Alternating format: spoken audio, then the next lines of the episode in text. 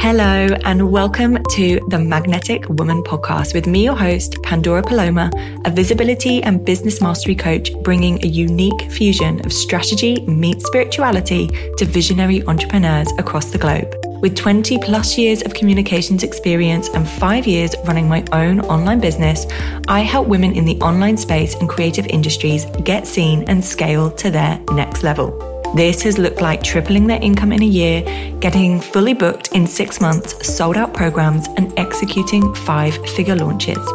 Personally, I run my own multi six figure business, and in this podcast, I give you a behind the scenes of how I do this, my life, and my method. If you're a visionary entrepreneur, mover, and shaker, and you're ready to meet more of your magnetism, welcome to my world. Hello, hello, and welcome to this episode of the podcast. I thought before we begin, I would give you a reference of where I am right now, what my life is looking like right now. I am sat on the floor with my computer and my recording device on a box in my daughter's room. Her bed has just arrived, her mattress is behind me, I'm ultimately sat in the corner of a room recording this episode of the podcast. For those of you who have seen on Instagram, I have uh, moved house. Last week I didn't have any Wi Fi. This week I have Wi Fi, but we have no desk, we have no kitchen table for me to work from. So it's somewhat of a shit show over here. And the reason I'm telling you this is because it's so interesting to me that um, when I am speaking to new hearts in my world who get on a phone with me. And obviously, you know, when we're investing in ourselves, there's always considerations. And sometimes those considerations are, oh, I'm moving house, or, or, you know, I've got this holiday that I'm going on, or, or I'm going to be doing this at XYZ. And I always say to them, it's like everyone who joins me to be coached by me always has stuff going on in life and business. Okay. And ultimately, we can build the capacity to, to do those things simultaneously, you know, and I think it's just really, I wanted to share this in full transparency and honesty that, you know, I've just had a really successful launch. I run a multi six figure business. Um, I'm a single parent, co parent. And, you know, sometimes I record podcasts sat on the floor on a box. and I can do that all. And you can do that all too.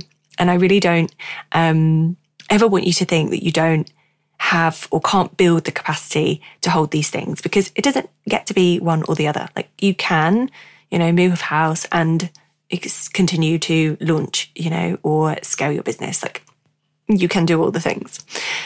I say as I sit here recording this podcast. So I'm going to get to it. I want to talk today and I'm going to try and keep this short, sharp, and brief for you about what I see is the biggest challenge in the online space right now. And the biggest challenge that I see is an exhausted audience. So, what do I mean by this? Whereas a few years ago, building an Instagram following, it ultimately was a lot easier. You know, we would all wake up, we'd have followers overnight. I think we were all very you know, in the game and playing the game of like following Instagram just had a lot more engagement. Yeah, a lot more engagement, a lot more organic growth. And so what we're now seeing in 2024 is that our audiences are not growing like they used to in an organic way. And so what this means is that we're, when we're going into launch, when we are selling our offers, our services, there A is not as many people naturally in that space. And B, we are speaking to the same audience. Therefore, you know, we're speaking to the same people. And what we know is that 1% to 3% of people will buy from us today or are ready to buy from us today. 30 to 40% of people will buy from us, and 50 to 60% of people will never buy from us. So if you haven't grown your audience, the likelihood is that you might have reached the capacity of the people that are going to buy from you. Now, I'm going to say, of course, that's no, not always, always true because, of course, there are people who are, aren't ready to buy from you right now, but maybe ready to buy from you in the future. So we do need to remember that there is always potential of, you know, bringing new hearts into our world. But ultimately, what I am seeing is that because we are not naturally increasing our audiences, it means that sales might feel slower.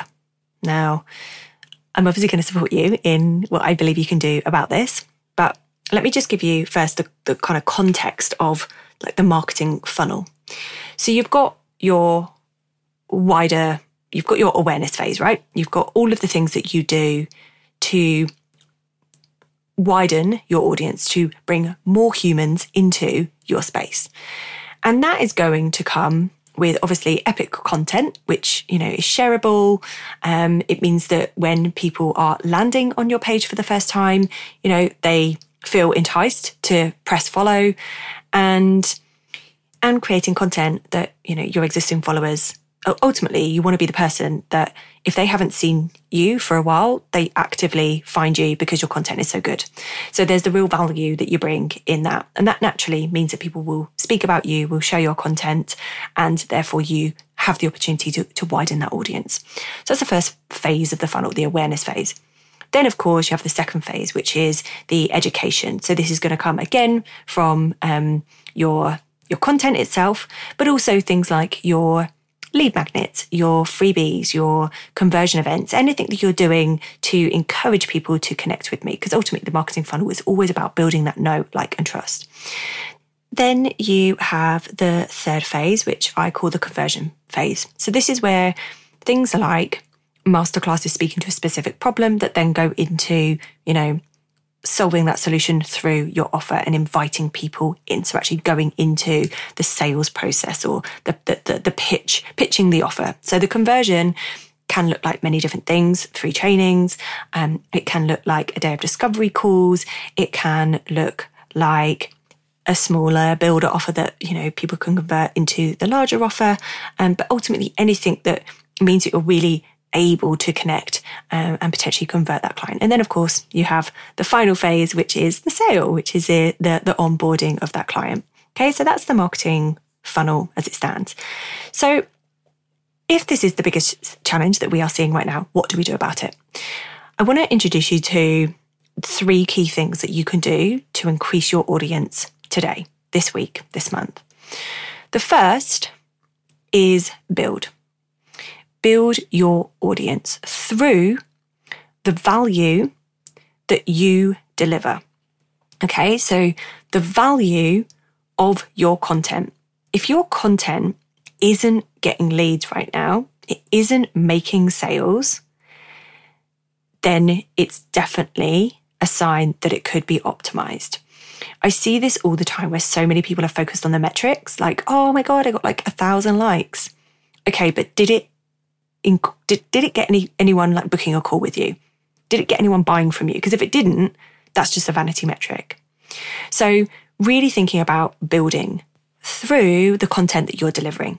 Ultimately, it's about value. It's about, you know, creating the kind of content that's so valuable that people come and look for you. You know, if they haven't seen your post that day, they come and find you and hunt you down.